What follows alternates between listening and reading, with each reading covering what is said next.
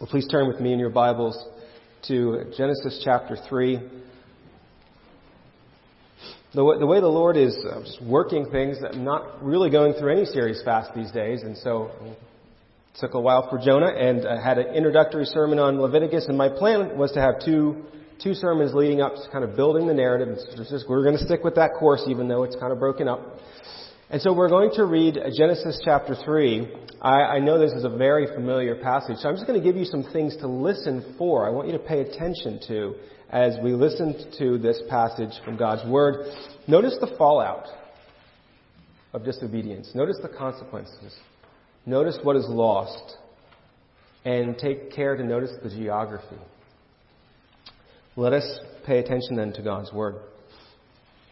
Now the serpent was more crafty than any of the beasts of the field that the Lord God had made. He said to the woman, Did God actually say, You shall not eat of any tree in the garden? And the woman said to the serpent, We may eat of the fruit of the trees in the garden, but God said, You shall not eat of the fruit of the tree that is in the midst of the garden, neither shall you touch it, lest you die. But the serpent said to the woman, You will not surely die. For God knows that when you eat of it, your eyes will be opened, and you will be like God, knowing good and evil. So when the woman saw that the tree was good for food, and that it was a delight to the eyes, and that the tree was desired to make one wise, she took of its fruit and ate. She also gave some to her husband who was with her, and he ate. Then the eyes of both were opened, and they knew that they were naked. And they sewed fig leaves together and made themselves loincloths. And they heard the sound of the Lord God walking in the cool, the garden in the cool of the day. And the man and his wife hid themselves from the presence of the Lord God among the trees of the garden. But the Lord God called to the man and said, Where are you? And he said, I heard the sound of you in the garden, and I was afraid because I was naked and I hid myself. He said, Who told you that you were naked? Have you eaten of the tree of which I commanded you not to eat? The man said, the woman whom you gave to be with me, she gave me fruit of the tree, and I ate. Then the Lord said to the woman, What is this that you have done? The woman said, The serpent deceived me, and I ate. The Lord God said to the serpent, Because you have done this, cursed are you above all livestock, and above all beasts of the field. On your belly you shall go, and dust you shall eat all the days of your life. I will put enmity between you and the woman, and between your offspring and her offspring. He shall bruise your head, and you shall bruise his heel. To the woman he said, I will surely multiply your pain in childbearing. In pain you shall bring forth children.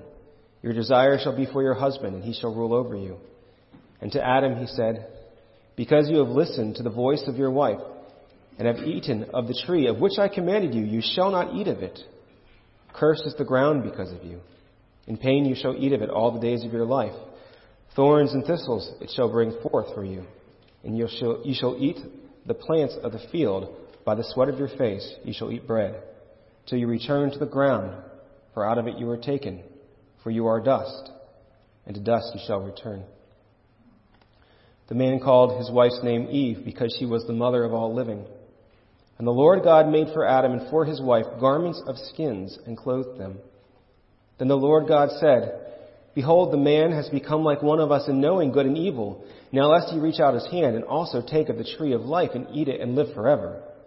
Therefore the Lord God sent him out from the Garden of Eden to work the ground from which he was taken. He drove out the man, and at the east of the Garden of Eden he placed the cherubim and a flaming sword that turned every way to guard the way to the tree of life. This is God's word. Please pray with me. Father, as we come to your word and we're preparing the background to understand and appreciate and even delight in the book of Leviticus, would you give us insight? Would, you give us physical stamina right now, even as in our, in our physical capacities we may be a little full and a little drowsy? Would our hearts be aflame, hungry to hear your word? For we pray this in Jesus' name. Amen. When I grew up, one of the assignments that I had, I was homeschooled, was to read a book that had excerpts of, of literature in them. And one of the excerpts was from a short story called The Man Without a Country. I don't know if you've read that. It was written Um, it was actually a piece of Union propaganda, but it's a good story. I it kind of had, a, had an angle to it. But it was written in 1960, or 1863, I believe. And I'm summarizing mostly Wikipedia, sometimes directly quoting from them here. But it's a story of a man who spurned his country but became utterly homesick. So the protagonist is this young Army Lieutenant, Philip Nolan, and he develops a friendship with Aaron Burr in the early 1800s. And Burr is tried for treason and, and Nolan is, is kind of caught up in this and tried as an accomplice. And during his testimony, he shouts, renounces his nation with an oath, saying, I wish I never heard or hear from the United States again. The judge is shocked and he says, okay, you're going to get your wish. And he condemns him to exile to live out his life on U.S. Navy warships, never to set foot on his country again, never to hear any news of America. And so for the rest of his life, Nolan is transported from ship to ship. He lives out his life as a prisoner in the high seas, never allowed back at home port. None of the sailors who are guarding him are allowed to say anything to him about his country. Newspapers are censored. At first, Nolan is fine with this. But over time, he becomes sadder and wiser and desperate for news.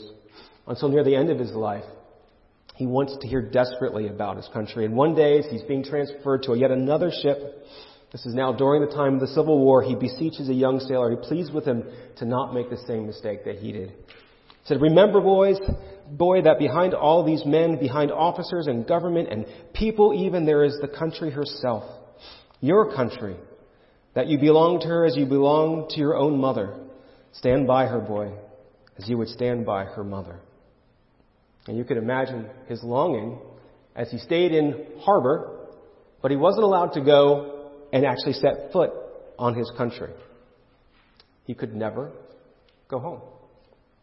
And this afternoon, we're going to be tracing the theme of homesickness. And we've talked in Sunday school about how creation and the Garden of Eden prefigure the temple, the parallels that you see of the cherubim and the river of life and the food imagery. And, and we'll see this in, in, in later images. Adam and Eve were supposed to live in this beautiful garden, and, and God gives them the mandate to be fruitful and to multiply, to, to extend His glory through the end of the world. But instead of that, they are banished from the garden because of treason. And Dr. Morales, who writes the helpful book on Leviticus, from where I'm getting some of this, this, overarching theme, says this expulsion from God's presence is the central tragic event that, that drives the history of redemption. And, so Genesis is a very bittersweet book as, as it leads us into Leviticus. You know, humanity is designed to live with fellowship in God, starts in the garden, and ends up in Egypt with slavery hanging over them. And, and after the garden, even the brightest points, the best points, their life with God is nothing like it was in Eden. And you might be wondering, well, where is Leviticus in all of this? Well, remember that Moses starts Leviticus very abruptly. The Lord calls to Moses to come into the tent of meeting. And in my study, I found it very helpful to understand the story leading up to Leviticus so that we have this, this yearning, this homesickness. And so I want to explore this bitterness, this bittersweet homesickness in Genesis. Because Genesis, all God's people are waiting for, and they will die outside the promised land. There's a promise, yes. But the realities remain in the shadows of the future. And what we're going to do today is you mourn with God's people their loss of Eden and, and moving further and further away from His presence. What this should do is naturally move you to want to yearn towards Mount Sinai, to move towards Leviticus and the Day of Atonement where God dwells with His people. I want you to put yourself in the place of God's people even before Israel is formed. And, and see how that when you would come to Leviticus from that place, you would say, Oh, yes, this is what I am waiting for. And so the idea that we'll be exploring today is that you are weary travelers longing for the promised land. You're weary travelers longing for the promised land. And it's not just the saints of old. You are today as well, whether you realize it or not. And so we're going to look at three movements in Genesis away from the Lord that, that sets up this homesickness that should lead us to yearning for Leviticus. And the first is from, the, Ed, from Eden to the flood. Now put yourself in the place of Adam and Eve when the Lord confronts you after Genesis 3. You have broken the one commandment that God has given you.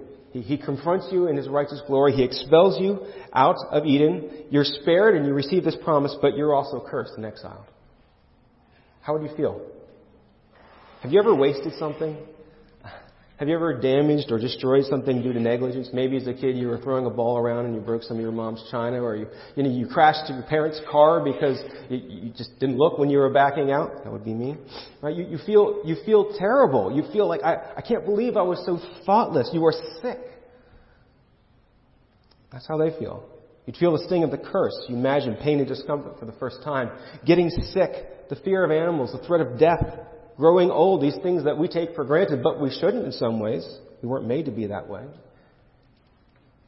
And then worst of all, losing that face-to-face relationship with God. Can you imagine a relationship where you break the trust of a good friend or the love of your life, and it is so bad that they say, I can't be with you anymore. And they are right to do that. You have violated their trust in such a way, you would feel utterly wretched. The damage is done. The relationship is forever changed. And you can never go home. The Lord casts Adam and Eve out of the Garden of Eden away from his immediate presence, and he guards the entrance with cherubim. And notice that the Lord places them in the east. Now this is significant. In this first part of Genesis, east is the direction away from God. It's no accident that the tabernacles and temple entrances were to the east. The idea was that you entered in the east and you moved into a progressively more holy space until you got to the Holy of Holies, which is where the Ark of the Covenant guarded by the cherubim were. I'm not going to have you turn there, but if you're interested, you can look. You can, you can go to Ezekiel chapter 10 and Ezekiel chapter 43. You can write those down and look at them later. It's amazing how much Ezekiel has come up recently. It's my new best friend in the Old Testament. I've actually got some commentaries on Ezekiel. I'm learning it a little better. But, but chapter 10 is the glory of the Lord departing from the temple because of idolatry. And how does it happen? Well, the glory comes out of the, the holy place and it goes to the east gate and it departs. And then after Ezekiel gets a, an idealized tour of this new temple where there's, there's a north and a south and an east gate, no west gate. Why there's no west gate? Well, because, because that's where the Holy of Holies is. There's, a, there's a dead end there. It's contained in the Holy of Holies. When the Lord's presence of glory comes back, it starts from the east and moves westward back into the temple, progressively into the holy place. By the way, this would be another argument for seeing Eden in some way as a temple. It, it has an entrance to the east, just like the tabernacle and the temples do. And here, like the temple, it is guarded by cherubim, like, uh, like the Holy of Holies in the tabernacle. Notice, too, that in Adam and Eve are still in Eden in some way. That's what it seems to be. They're, they're not in the garden anymore, but Eden is larger than the garden. Look at Genesis 2, verse 8. The Lord God planted a garden in Eden in the east, and there he put the man from whom he had formed. So there's Eden, and then inside of Eden, there's a garden. And then look at Genesis 3, verse 24. And the Lord drove the man out the man, and at the east of the Garden of Eden, he planted, placed the cherubim and a flaming sword. And so when he drives the man out, it doesn't say he drives him completely out of Eden, he drives him out of the garden, which is in Eden, which means that they might still be living in Eden, and this makes even more sense when you go over to chapter 4:16 where it says Cain when he fled came away from the presence of the Lord and settled in the land of Nod east of Eden. You see the, you see the descent there. You have the Garden of Eden, you have Eden, and then you have Nod, which is east of Eden. And they're, they're moving progressively farther away from God's presence. And so Adam and Eve are still living in the area of Eden, but banished from the garden, in some ways they are like Lieutenant Nolan. Right? They're, they're the cherubim are right there. You can see the tree of life. It bars it forever, but they can never go home. And then Cain kills Abel, and so then he moves west, or eastward, explicitly from the presence of the Lord now. And The Lord has mercy on Cain and sends him off as a wanderer, and yet, in defiance, he builds this city in Nod. And it's significant. We'll return to this in a little bit. He names it after his son, and, and they develop the technology of cattle, metal, and music. Uh, chapter 5 in Genesis re- reinforces this, this bittersweet with the refrain, He died, and then He died, and then He died. And then chapter 6, the line of Seth intermarries with the line of Cain and their hearts are turned. And so the Lord brings a flood. And so that brings us to that first arc. God's people slowly moving away from His presence. Well, let's look at the flood then. From the flood to Abraham, you can come to Genesis 7, verse 20. There are two things that are happening here in the flood. The Lord destroys the world as his righteous response to their sin, and then he brings in a new creation. Look at Genesis 7, verse 20. Uh, the waters prevailed above the mountains, covering them 15 cubits deep. All the flesh died that moved on the earth, birds, livestock, beasts, all swarming creatures that swarm on the earth, all mankind, everything on the dry land in whose nostrils of breath was life had died. It was all the create, all the, all, all the categories of creation. That's the destruction of creation. In Luke 8 verse 1, but God remembered Noah and all the beasts and all the livestock that were with him in the ark. And God made a wind blow over the earth, and the water subsided. The fountains of the deep of the windows of the heaven were closed, and the rain of the heavens was restrained. The water receded from the earth, and at the end of fifteen days the water abated, and it came to rest on the mountain of Ararat. And now God blesses the new creation. It's new creation. Noah sacrifices, and once again he gives Noah the same charge that he gave to Adam.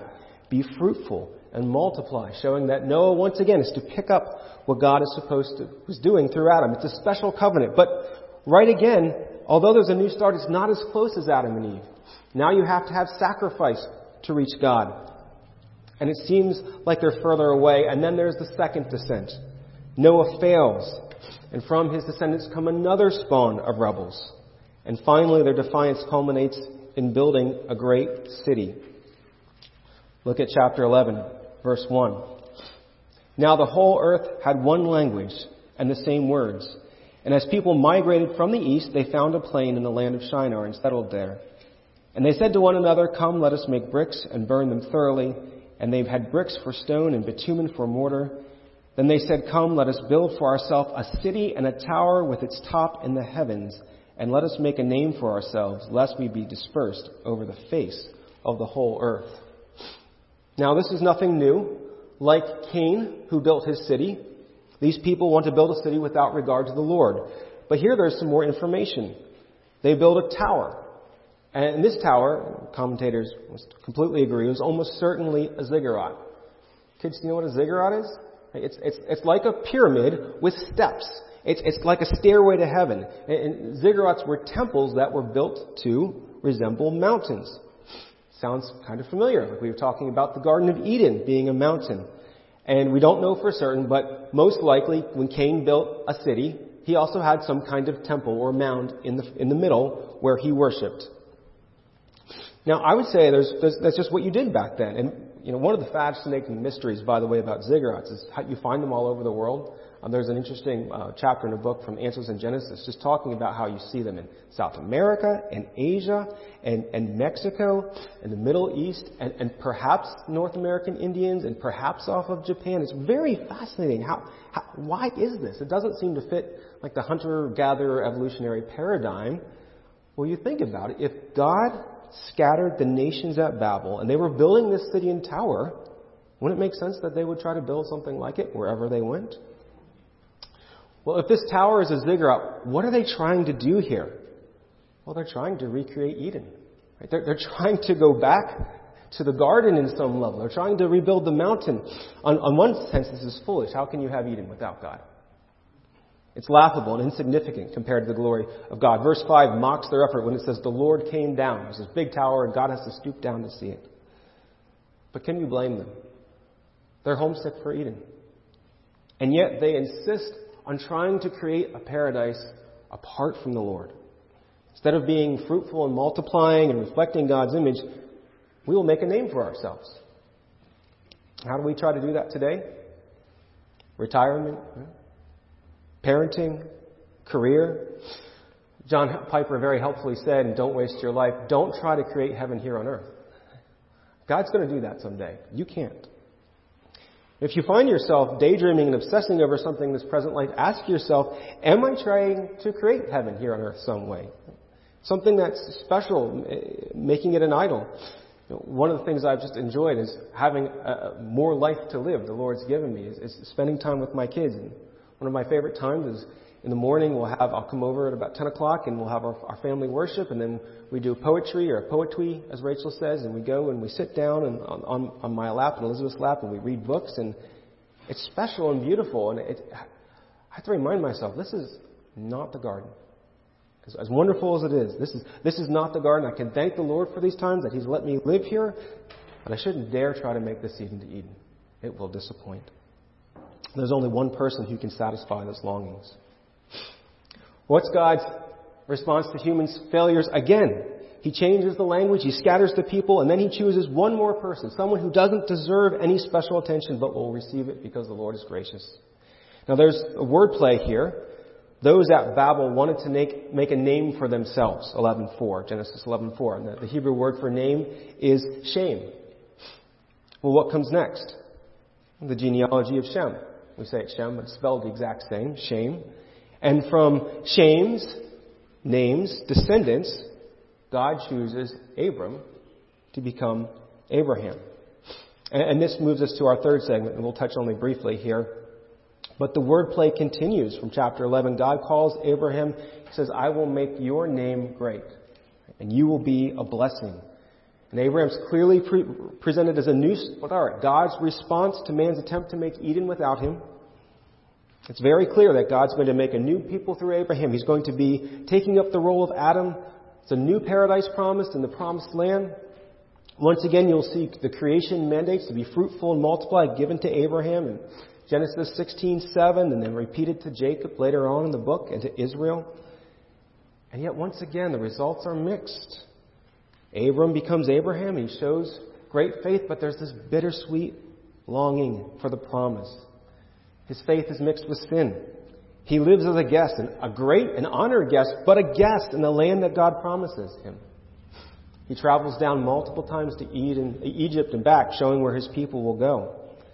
And as you transition to Isaac and Jacob, they're still outsiders in this promised land.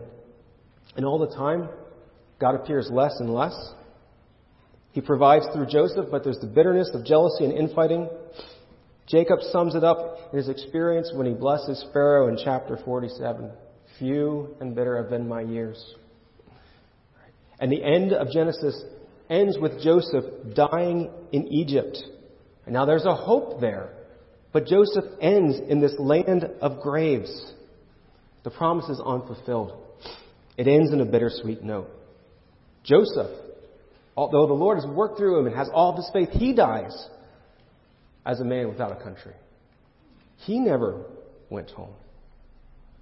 Now there's promise and grace, but can you feel the burden of these weary travelers? They're homesick for Eden. They're longing for the presence of God. Let's apply this tour through Genesis, looking towards Leviticus. How does Genesis then prepare you as you come to this book in Leviticus? Genesis is the introduction to the story of God's people, and it's asking, how do we get back to Eden? And instead of getting closer, humanity grows farther away. Now, Abraham believed, and it was counted to him as righteous, but, but the promise wasn't complete. They're left strangers in their own land, with only glimpses of God's promise. But then there's the deliverance from Egypt to Mount Sinai, and, and next time we'll see that the Lord on Sinai builds the tabernacle, and that, that's a, like a little Eden where they're coming back to. But it's not until Leviticus, the Day of Atonement, where God's people are once again brought into His presence. And so as you read through Leviticus, or as my sister right now is listening to the Bible and she says, it's honestly, when I get to Leviticus, I gotta concentrate extra hard because there's all this repetition and you think, what is going on? These sacrifices and laws? But don't you see? God is making a sacred space for His people to meet with Him again. He's, he's purifying the sanctuary and He's purifying the people so they can come back into His holy presence. And once you understand that, you can place yourself with the weary travelers in Genesis. Leviticus starts to feel more like home. And pray that the homesickness of Genesis actually makes you a little more excited for Leviticus. And yet we can say, well, how does this affect your life this week? The drama of redemption doesn't stop at Leviticus, it's fulfilled in Jesus. Well, As I said too, we are, we are weary travelers longing for the promised land. And as you think about being east of Eden, first of all, it reminds you that you need a Savior. Time and time again in Genesis, we see that if we do it our way, if we don't approach through sacrifice, when we run from God, we make a mess. We can't fix ourselves. Now, it is interesting that in Genesis, fallen humanity produces some impressive things cities, towers, technology, but it all ends in death and separation from God.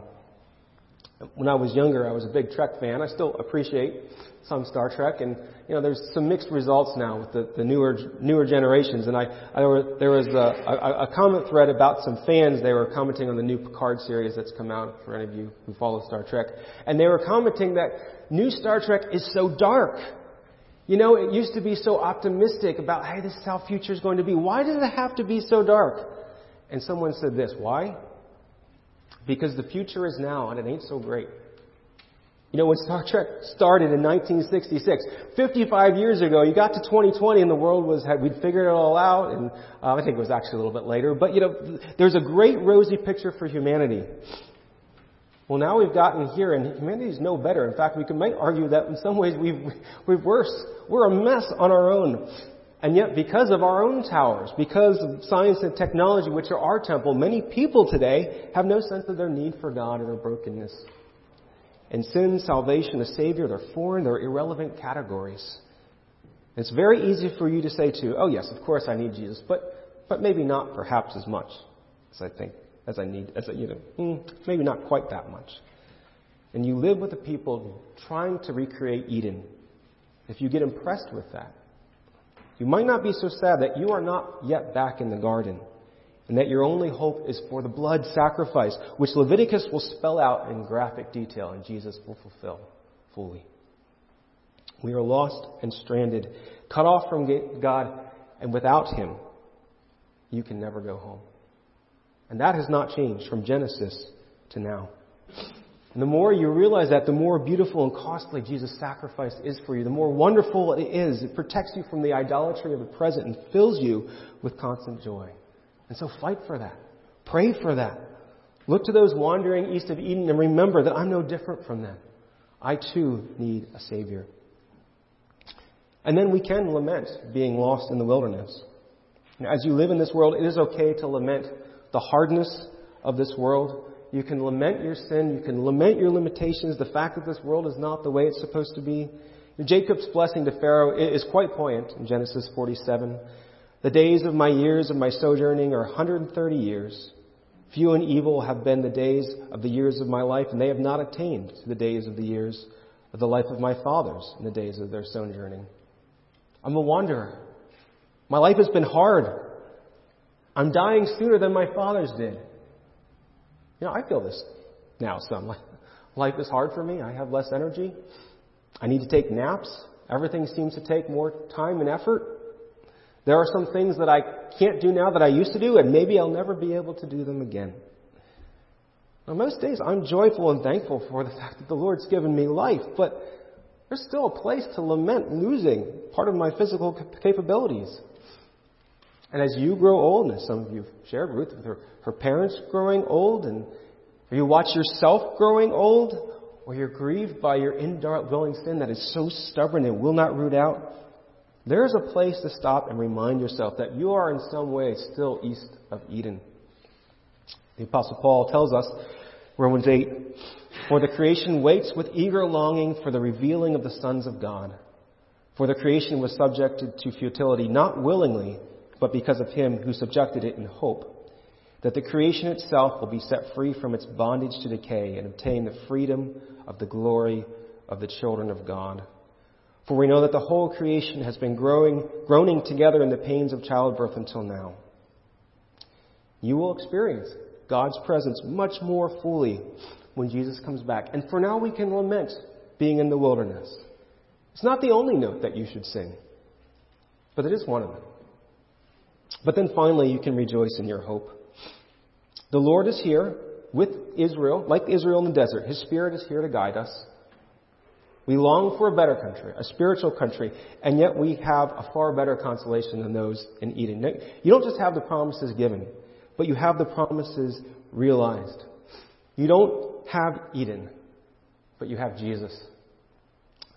On the last day of the feast, the great day, Jesus stood up and cried out, If anyone thirsts, let him come to me and drink. Whoever believes in me, as the scripture has said, out of his heart will flow rivers of living water. While you may not yet be at home in your final country, you are not a man or woman without a country. You have a better country. King Jesus dwells with you. One day, you will go home. And because of that, you have hope. I'm bound for the promised land. I'm bound for the promised land. Oh, who will come and go with me? I'm bound for the promised land. Please pray with me. Lord, as we walk through this world and we experience both joy and weariness, let us fix our eyes on Christ. We thank you for the hope that we have, your gospel that runs so clearly throughout all Scripture, that grounds us in difficult times, in times of pain, in times of trial, times of death, in times of depression. We thank you for that anchor that we have, who is Christ and we rejoice in you. And so we cling firmly and tenaciously to you and your good news. For we pray this in Jesus' name. Amen. Please stand.